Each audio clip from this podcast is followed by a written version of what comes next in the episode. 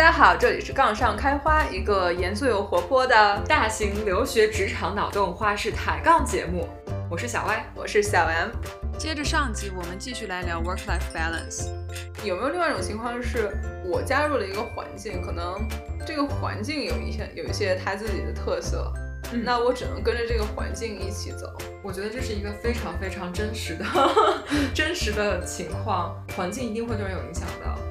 大家都讨论国内九九六嘛，嗯，这其实是一个相对比较恶劣，或者说相对比较 比较 intense 的工作环境了。对，就是你看起来没得选。如果我只要是这一行的，我不转行，我不跳出这个这个这个 industry，我不管去哪个公司，哪个公司都要九九六，有些还要实施期呢。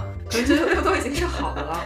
我就有一个朋友，他就是能力还挺强的，在国内，然后他就有有一天发了一条朋友圈，非常不开心。原因是他做完了自己做的活，他工作其实挺有效率的，然后可能七点半八点的样子吧要回家，结果就被老板叫住说你不能走，然后他说七点半八点还不能走，对，然后说我工作做完了，然后我甚至可能都比其他很多人有效率，那我的工作都做完了，为什么不能走？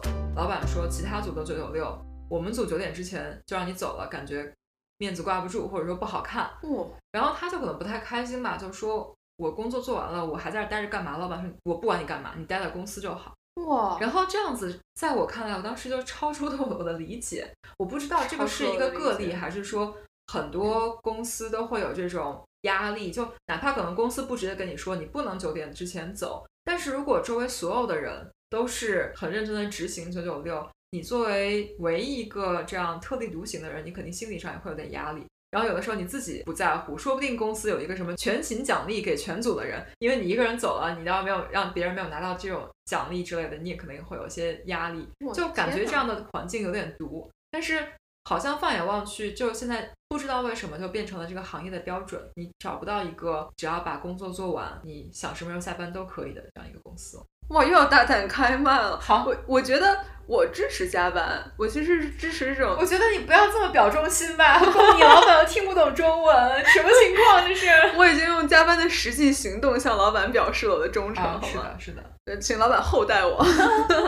嗯，我是觉得我不反对加班，嗯，但我反对没有意义的加班。对，我真的完全同意。像刚才这个例子的话，如果你是说整个 team 里面活太多干不完。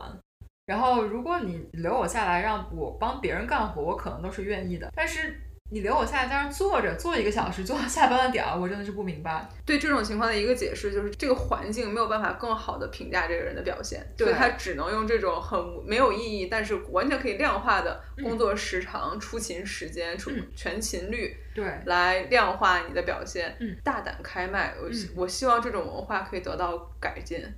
我觉得这是公司文化上的缺失，你不应该把它的后果转嫁给所有的员工去承担。是的，我觉得就有存在一个恶性竞争的关系吧。可能当九九六被一家公司采纳，并且他们可能没有因果关系证明，但是可能有些时间上的巧合，或者说时间上的并行性，他就认为哦，九九六就是提高生产力的方法。那可能其他公司也来参与到其中。当你发现整个行业的环境都已经变差的时候，就是还挺令人沮丧的。我希望大多数选的人啊，知道自己到底是为什么选择九九六，就是为了什么选择九九六。嗯，因为就算你说咱们说科技公司其实是呃九九六比较普遍的行业吧。对。但我首先可以理解为什么会有这种情况产生，因为国内互联网行业本身就是一个竞争超强、更新代换代超快的事情。嗯。而且在这个行业里边。很有可能什么时候突然间杀出了一匹黑马，那这个时候就是看谁 first to market，谁谁最先抢占市场。对，所以你睡觉的每一个小时都是竞争对手在 超过你的一个小时，所以我能我能体会这种公司的危机感，以及在这种情况下你整个团队要呃 deliver 的这样一个压力。嗯。那我就要对你进行拷灵魂拷问了。好，你既然有这么多活要干，既然压力这么大，为什么不多招点人？为什么把把每一个人都往死里用？因为资本家嘛。哦，好的。那作为一个程序员，就假设我是一个程序员，嗯，那这种公司要买我九九六，他是不是也得多给我点钱？是。那我去了以后就是冲着钱去的。对。所以我们又回到刚才这个问题，就是给多少钱干多少活。嗯，是的呀。但是有一个情况是，当行业环境整体变差的时候。当九九六变成了一个标准，当刚开始出现的时候，它是一个额外的要求，那么公司可能会额外付你一些钱。当大家整个行业都变成这样了之后，公司就知道其实并没有更好的情况，他已经不用再额外付你钱了，因为你也没有其他选择，你去哪都要九九六。嗯，那这种时候就变成一个实打实的问题。我在想，就是会有一个环境逐渐恶化，恶化到最后，可能对于个人来说，你没有一个更好的选择，然后这个情况整体对资本家 是有利的，就还挺不愿意见到这个情况的。细思极恐啊！呃，那这里我就要说一下，最近在虎扑上看到了一个新闻，微软的员工们要。团结起来维护自己的，相对比较轻松的工作环境，因为他们组最近有阿里跳槽过来的工程师，把阿里九九六以及一些更加所谓狼性，就是时长比较长的工作习惯带到了微软。对，微软在我不知道国内，至少在美国，在科技公司里面是比较有名的。工作生活平衡性比较好的公司了，是的。然后他们就在努力的自发开发了一个小的程序，来看到底有谁在已经下班之后还在线。就是类似于我我要维护好我的工作环境，我不能让这些你就是自己一枝独秀了，你要就是自己一手把我们现在整体对大家比较有利的环境。变得更差，就还蛮有趣的。我在想这个问题：当你身边的环境开始被一些人影响，就是我本来其实也没有摸鱼，对吧？我本来朝九晚五，然后做了我这份工作应该做的事情，嗯，但是突然就有人从天而降，然后突然就把工作时长拔高了，显得我好像很不努力。那这个情况其实就是在把这个工作环境变得更加恶劣的情况。然后，并且我也非常能够理解。为什么微软这些员工想要团结起来来抵制这个状态？我觉得老板可能会比较喜欢这样有人就是自己自发的开始额外加班，额外的想要显得自己比别人优秀。因为从大组来说，这个一定是会给整个组。往好的方向影响的嘛，因为有一个人愿意用他的生活时间来换工作，但是这就道德绑架了其他所有人。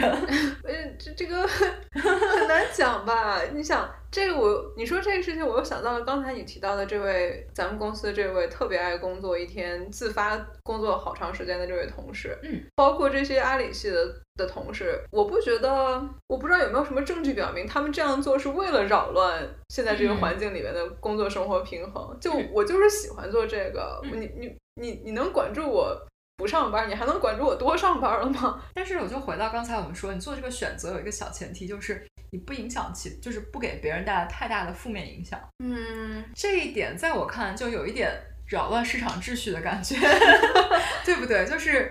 打价格战了嘛？对对对，我觉得我可能发表这种观点有点站着说话不腰疼，这件事情没烧到我自己身上。但我会觉得，如果我们这个社会总体来说信奉的是能者多劳，嗯，或者说就是多劳者多得，嗯，那。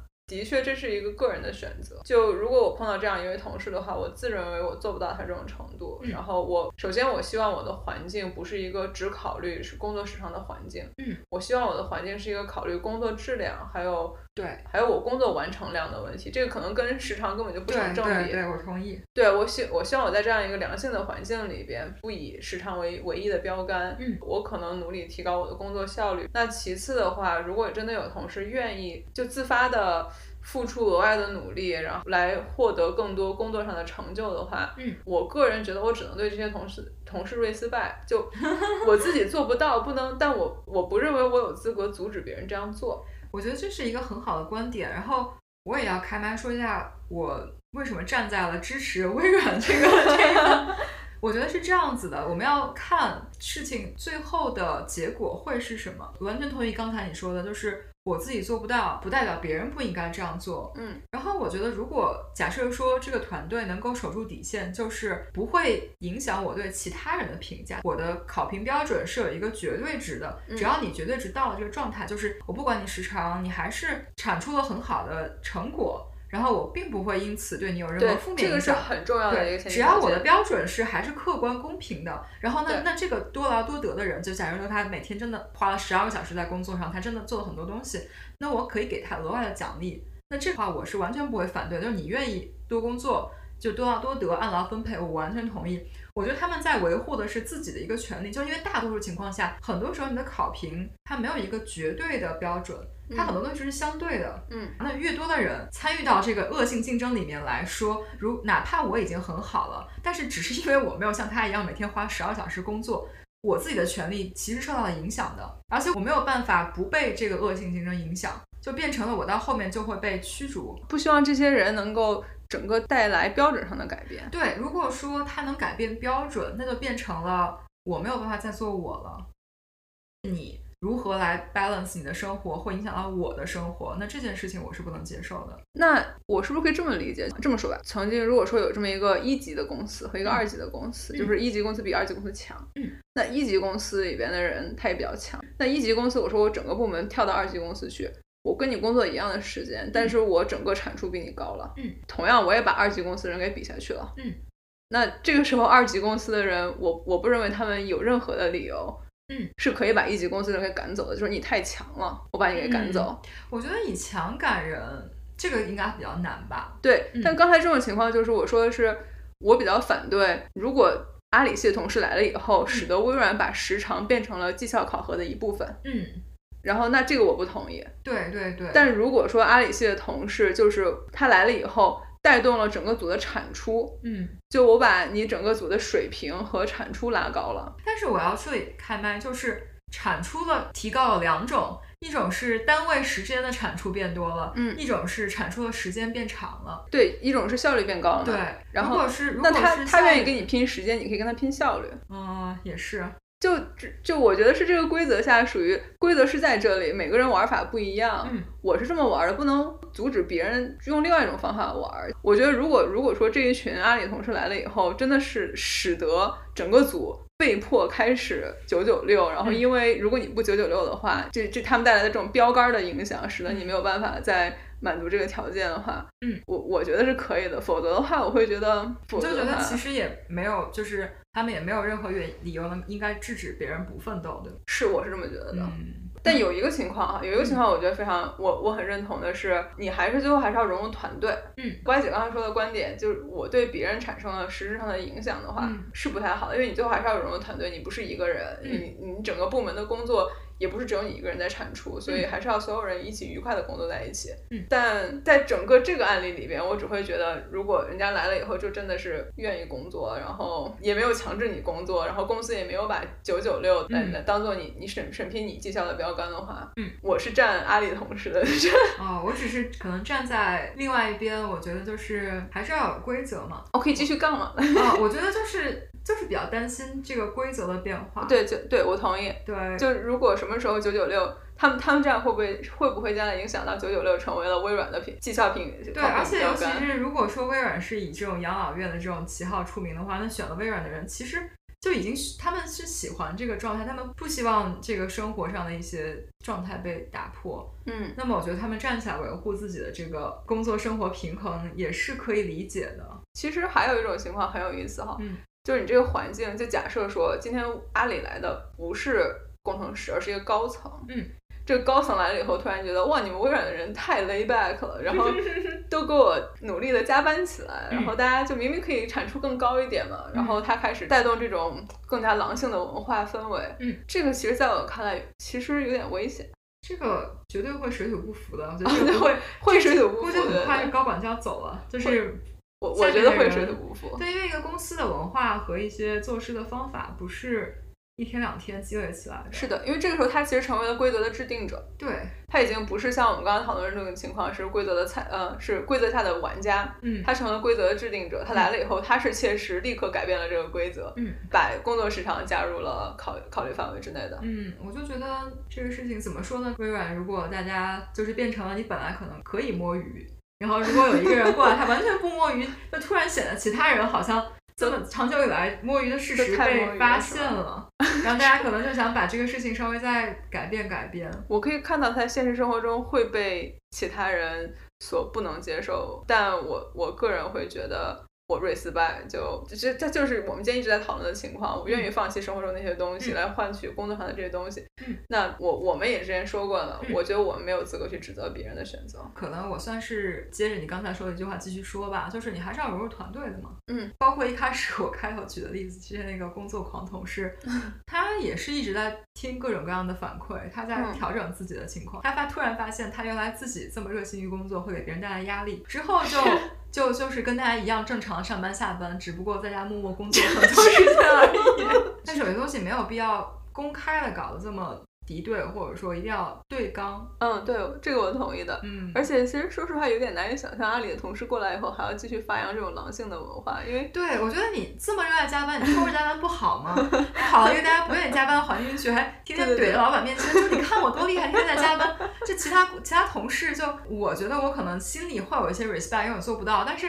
但是情感上很难，就是高高兴兴的接受这件事情吧。呃，我会觉得你选择这个环境是考虑过它其中的一些 trade off 的，就是，嗯，我首先不知道阿里跟微软在国内的这个薪资水平什么样，对，但我会觉得你你去你选了一个环境是为了那边有的一些东西，嗯，然后那我会觉得可能很多人其实就是冲着这种工作生活的平衡去的，然后所以其实有点难以想象他会把想要把这种狼性文化带过去，那说不定人家其实已经。减降低了强度呢，说不定现在每天只加班三个小时，之前其之前每天加班六个小时，但是但是对于一个小时都不愿意加的人来说，就已经受不了了。还看一个段子嘛，也是在一个新闻里面的，一个阿里的前工程师在发了一条状态，说来微软工作三周了，我想说这样的公司其实并没有大家想的那么轻松，这里是大家想象不到的轻松。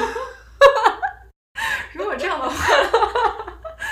所以，说不定这个阿里同事已经在按他的 标准，已经开始摸鱼了，已经在摸鱼了。只不过就是两边的标准太不一样。但如果真的是标准特别不一样的话，我也同样可以理解为什么他们的员工想要维护自己的状态，因为他们其实也算是一个既得利益者吧。我觉得可能更需要被讨论的是一个标准，就是你的考评标准，或者说到底是什么，到底会不会被这个影响。如果不会的话，大家就爱干嘛干嘛，其实挺好的。所以，首先是应该有一条有一套清晰的标准，对，就是有一套比简单粗暴考考察时长以外更加合理的 标准，对对对。然后接下来就是，呃，你这个标准不应该被拉到拉到这种恶性循环里面。对对对，我觉得是的是恶性竞争，这个对于资本家肯定是有效，就是最有效的嘛。但是对于每一个人，其实大家都是到最后都是满盘皆输呀。不过说到底，我会觉得很多时候在你选择一份工作的时候，你选择这个环境，你只能接受这个环境下给你带来的所有的好的、不好的。嗯，包括你说我，你我选择了阿里，我接受了他的工作制，然后我选择了微软，我接受他的工作制。嗯，那最后其实有点有比较狂的一个想法哈，就是也是咱们之前有讨论过的一点。嗯，我摸清楚了规则以后，我我。愿意玩我就玩，不愿意玩我就走，对吧？就我不没有必要为了这个规则把我自己变成强行变成我不喜欢的样子。对对。那能说出这句话，首先我后来挺我自己后来听了一下这个节目，我觉得这句话说的有点狂，但狂可能是 对于不是所有人都有这个选择，嗯，不是所有人都有地方去，嗯，最后你发现还是真的是。够强的人，其实他是有选择的权利的。对我一直觉得，你有多少选择，也就是做选择也是一个两方面的力的对抗嘛。一方面就是你有多大的，你自己有多强；，另外一方面是你的限制有多少。然后这两个加起来，决定了你能够有什么样的条件。然后，那你当这个力越强的时候，你其实的选择的选项是更多的。一方面，如果我能够提高提高自己的能力，我把自己能力变得很强，那可能我能看到的选项就多一点。就是在同样的限制下面，选项就多一点，那我可能就有更大自由度去进行一些选择。那当你的这个力量在这个控制范围内，我的实力和能力就这么强，我也暂时不想变得更强，我不愿意做这个努力，同时又要求有一些更多的选择的话，你可能就要。放弃一些你的其他的要求，就 relax constraint，就有更多的选择。就像刚才说的一样，我又不想工作这么辛苦，然后又不想放弃现在的高薪，对高薪，那你可能做不到。但是如果你愿意放弃高薪，就是你你愿意工作稍微轻松一点，但是薪水低一点，然后可能就有有有选择了吧。那重点来了，所以最后就是一个我们刚刚掰扯了这么多，到底呃取什么舍什么的问题，嗯，最后是不是归根结底就是你要。自己认认真真想清楚，然后不要太贪心。对，我觉得我们最后的这个 message 就是你要想清楚，英文叫 make deliberate choice，中文啊又是一个我们不知道怎么翻译。对，我们真的不知道怎么翻译。然后昨天想了半天，应该是就是深思熟虑之后谨慎选择吧。就是你在选的时候，你要很清楚的知道你选到底是什么。对，因为有的时候你可能会觉得我现在贪图一时的某某某，然后。你选了以后没有想过之后可能五年十年以后对你自己的影响？对，虽然说很多时候你现在想五年十年以后的东西特别远，也没有用。你现在想的到后来跟未来完全不一样，但是我们觉得你在想的过程中，你的这些思考和它能强强迫你自己去做一些分析，也许不一定对。但是你可以逼自己去做一些反思，然后想清楚一些东西吧。做完选择以后，只要我只要我知道我自己到底选的是什么，我其实就不太后悔。后悔的时候是我当时选的时候就没想清楚，我只不过是短视了，然后只考虑到了整个事情的选择下的一一小块后果，没有考虑其他的后果的。这个时候我其实是比较容易后悔的。嗯，或者说你想不清楚的时候，觉得这个也好，那个也好。就是心态上总会对想要的太多，然后可能心态都比较崩，或者说还是可能还是因为自己没有很清楚的判断吧。如果心里面就是很坚定有自己想要的东西，我觉得大家一般不会有心态上或者说方向上的这种迷茫。哦，羡慕这些有很清晰的知道想要什么的人。哎，那可太羡慕了。我就觉得曾经有听过朋友聊天。然后就有另外一个朋友问他说：“你身边的朋友都做这个事业了，嗯，那你什么时候就是有没有想过什么时候也去啊？”然后我第一个朋友就很开心，超级自信，超级开心，说他们去就去了，跟我有什么关系？然后我当时觉得哇，这个话真的太给我太大的启发了，哇，就是原来一直很清楚自己想要什么的人，人生原来是这么清楚的，哇，就是感觉很有方向性，并且道理就是这样呀，就是他们是他们跟我有什么关系？只要我想明白我想要什么，然后那周围人的决定跟我其实没有关系，那。我也不会心态就此产生改变。嗯，你这个朋友想的可真是明白。我也觉得是，羡慕，好羡慕。我可能一直都觉得我，我其实没有想明白我自己到底最想要的是什么，甚至说我想要的东西太遥远了，而且我完全看不到我如何一步一步、一步一步达到这个东西。嗯嗯，所以我现在就只能想它的呃对立面，就是我不想要什么，就是所谓的一减去你想要的，就是你不想要的，或者说你不想要的补给。哎，对的，就一减去我不想要的。首先，我规避了我最最讨厌的情况的发生。嗯，所以这就是我现在所决定的 framework，framework 所翻框架啊，原则，原则。对，就属于我最起码，虽然我不知道我最想要的是什么，但我知道我不想要的是什么。嗯，那我这样最起码避免了自己将来后悔的一种情况。这个我很同意，我觉得我也是没有把自己想特别明白的一个人。但是像你说的一样，我其实生活中很多时候也在试错吧，就是尝试东西比较多，然后你尝试了就自然知道自己喜不喜欢。我觉得我一直很羡慕那种方向性和目标性非常强的人，就很明白知道自己想要什么，但是一一步多余的路都没有走。对，这个看起来就是特别的有效率，嗯，特别高效，然后就真的是很羡慕这样子的人。但同时呢，我也很明白的知道。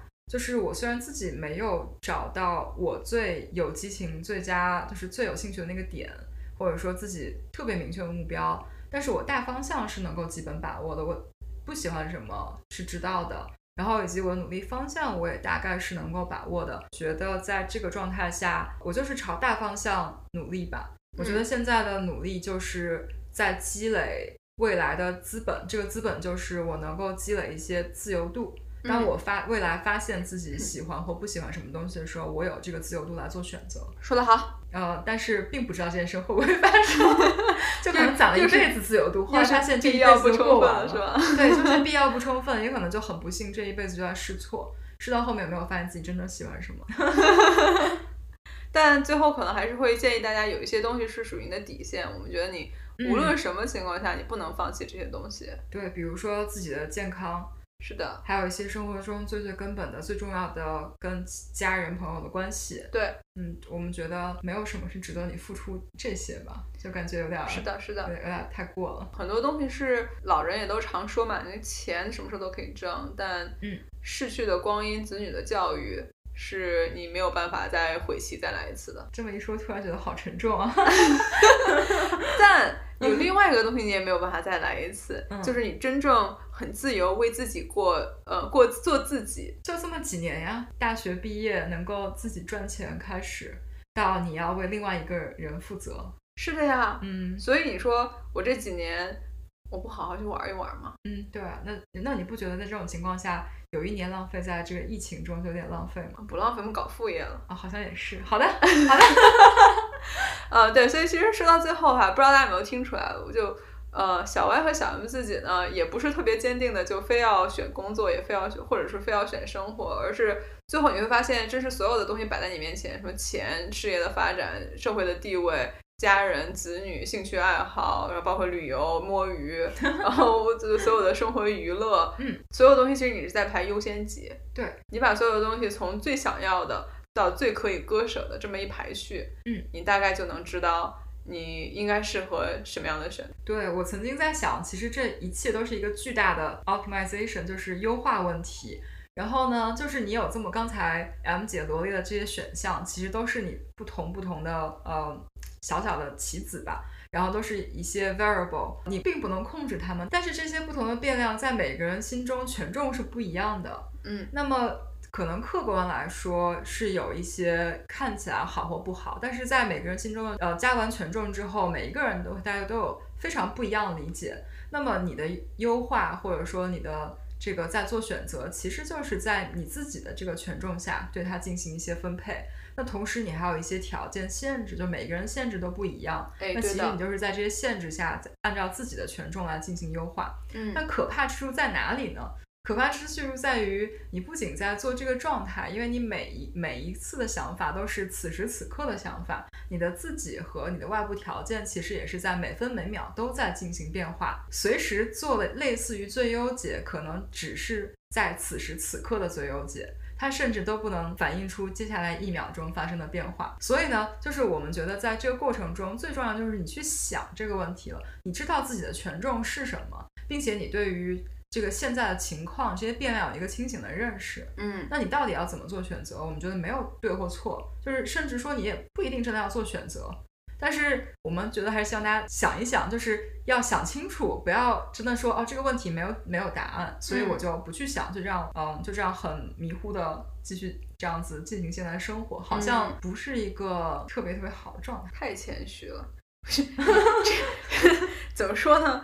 呃，小 M 就拿自己做例子吧。啊，我自己首先把会把这所有的取舍做个优先级排序，从我最想要的到我最想要放弃的，嗯，呃，到我觉得最可以放弃的吧。虽然我不知道我现在的这一秒的优化。可能在下一秒就已经不再是最优解了，但我只能说，我每一秒都只能在我目前看到的最优解上。我我不能说，因为我现在是最优解，以后明天不一定还是不是最优，我就现在连这个最优都不抓住。这个我同意，就是你不能因为它没有用，所以就连这个问题想都不想了。嗯，然后这是一个相对比较消极的状态。对，非常同意。嗯啊，那接下来要进入今天的话重点时间吗？嗯，对。首先，我们觉得 work-life balance 是一个悖论，它其实不是一个平衡，而是你在做选择。对，其次，如果硬要说平衡的话，你其实平衡的是自己的心态。平衡你的心态，归根结底其实是你自己罗列了你心中所有最想要的东西以后做的一个选择。那么在做选择的时候，你都得到了什么，又失去了什么呢？我们也进行了一点讨论，并且你也可以问一下自己，这两个选择对你来说都代表了什么？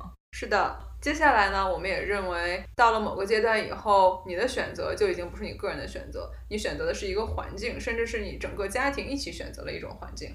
那这个时候你要考虑这种环境是否适合你，那你的家庭一定要达成一致。嗯，在这种在这个节目上，我比较希望能够提倡的是鼓励一些优良的公司文化和良好的环境。对，真正的好的人才都应该往这些环境里去，使得这些环境成为市场的新的风向标，而不是劣币驱逐的良币。对，另外我们还说了。你可能需要花时间自己思考一下，你到底要怎样进行工作和生活中的选择？你在选的时候到底选择了什么？嗯，最后就是不管你做出来什么样的选择，请你一定要清楚你的底线在哪里。你的你的健康、家人和子女的成长是你将来没有办法后悔的东西，是再也不会有机会再选择一次的东西。嗯，那你的家人还有包括周围的环境，不管你做，不管你的另外一半或者你的家庭成员做出了什么样的选择。我们希望你能够完全理解对方做出来的牺牲，和认可对方做出来的努力。而且个人的观点是，我们任何一个人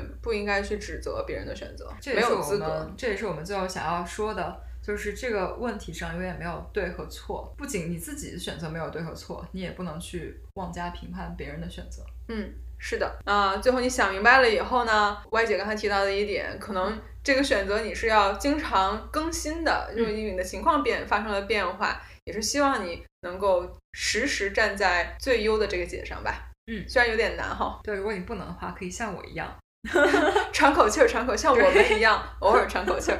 啊，那今天的节目到差不多到这里就结束了。嗯，哎，其实节目录到这儿哈，本来昨天 M 姐的心情已经是从高到低，今天其实又从低到了高。哦，是吗？啊，就属于这个过程。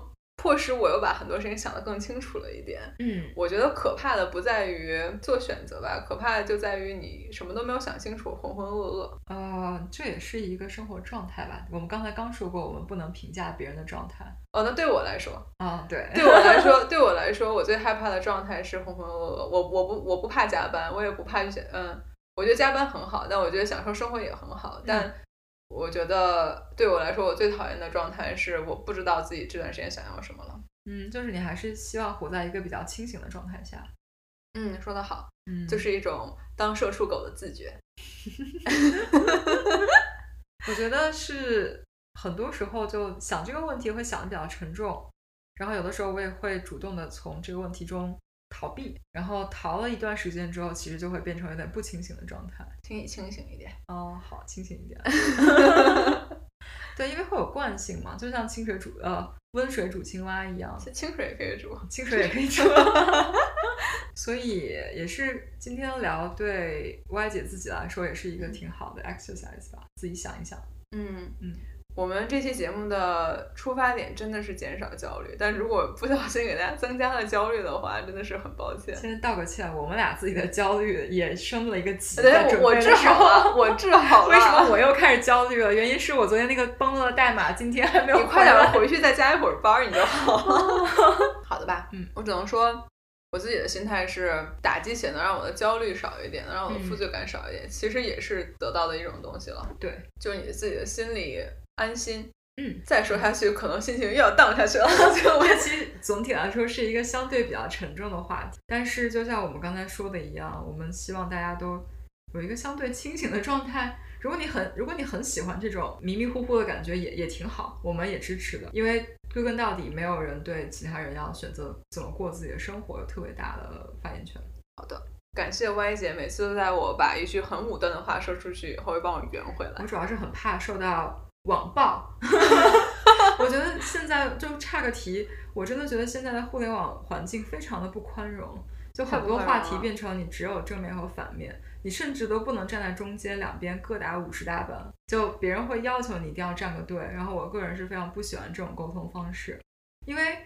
这个世界没有那么多东西是分的那么开的。那好吧，那我们就建议大家偶尔打鸡血，偶尔当咸鱼好了。你这你这就要被喷。你看节目这一期讲了什么？你 想让大家 take away 是什么？就是要被喷了。这次 take away 就是你要想你想要什么就自己去找。我也不知道什么好什么不好。就是比如你想了半天，你觉得你浑浑噩过是最好的状态，那 go for it。我我不能 judge 你啊，就是挺好的。但如果你想都不想，可能就是一个小问题，还是想一想比较好。那问题来就是要跟你杠，凭什么你要非逼着我想？那好呀，那你不用想也很开心。我们只是我们觉得该想，你也不能你也不能反过来怪我，凭什么？我觉得该想，那可以啊。你觉得不该想，那那你就不想，我又想，不挺好吗？对不对？你就一样，你听完觉得我把就是全在说废话，或者说东西一点道理都没有，欢迎你来跟我们开杠。你杠了我们也就听，也也也就听着。就是我们的生活也不会因为你杠了我们做成变化。同时，我们说的话可能对你来说也没有任何意义。你听完，然后杠完，然后就可以了。但是如果我们说的话里面有一些你认同，或者说你觉得有一点点启发，你也可以，就是我们希望给大家带来一点点正面的。影响，嗯，就你你如果听了我们的话，你稍微想一下，给自己带来哪怕一点想法，我们都还是挺高兴的。嗯，就算你是不同意，那也说明你想了。对对对，我就非常同意这一点。就你要否定我们，你肯定要先要把我们说的这些话放到自己的这个价值观里面去判断一下。哎，对，然后这个过程其实你已经在思考了。是的，对，潜移默化中已经被我们洗脑了。呵呵呵呵呵。哎，讲道理，我们今天在节目中其实有一段是正经的，咱俩开杠了。嗯，就是微软这一趴。对，其实我们俩私下经常开杠。昨天在讨论这个大纲的时候，我们俩是杠了好几段的。然后然后可能就在那一段、那几段，把 M 姐杠的，就是跟我一样丧，决定原地躺平了。对，今天算是正式开杠了吧？对，之前的节目都太 love and peace 了。因为我们之前其实很多东西还是相对在一个 high level 上是有共识的。对，哦，那非常有趣啊！今天这个节目也是里程碑式的意义，就是第一次进入我们现场开杠。对对，没有彩排。嗯，希望还是可以给大家一些思想的碰撞。如果你喜欢这样的抬杠的话，欢迎你跟我们连线现场开杠。对，或者在评论里面给我们杠一杠，你觉得哪些点是非常引战的？回头你被网暴，你想？啊，那还是算了。这样，你可以在这个节目下面杠，但请不要针对 Y 姐哎，对人身攻击。好，对，冲着 M 姐来。M 姐这么积极的，就是她不在，不太在乎这个网暴。像之前好几期节目，你们听下来也感觉到 Y 姐是一个内心相对比较敏感、脆弱的生命。Y 姐，你好意思吗？节目的最后要给大家预告一下下期内容。嗯。我们下一期的内容可就可精彩了。之前我们在讨论三囊的时候，里面有说到过，在自信里面，你如何把八十分的项目表达成一百分。那么下一期，M 姐请来了一位非常厉害的花街大佬 Z 哥，来跟我们一起探讨一下如何把八十分的项目推销成一百分。我们会从三个角度来讨论：下级向上级，支撑性部门向决策性部门。以及乙方向甲方。好，那今天的节目就到这儿结束吧。好，那么在下一期跟大家见面之前，我们祝大家生活杠上开花，节节高。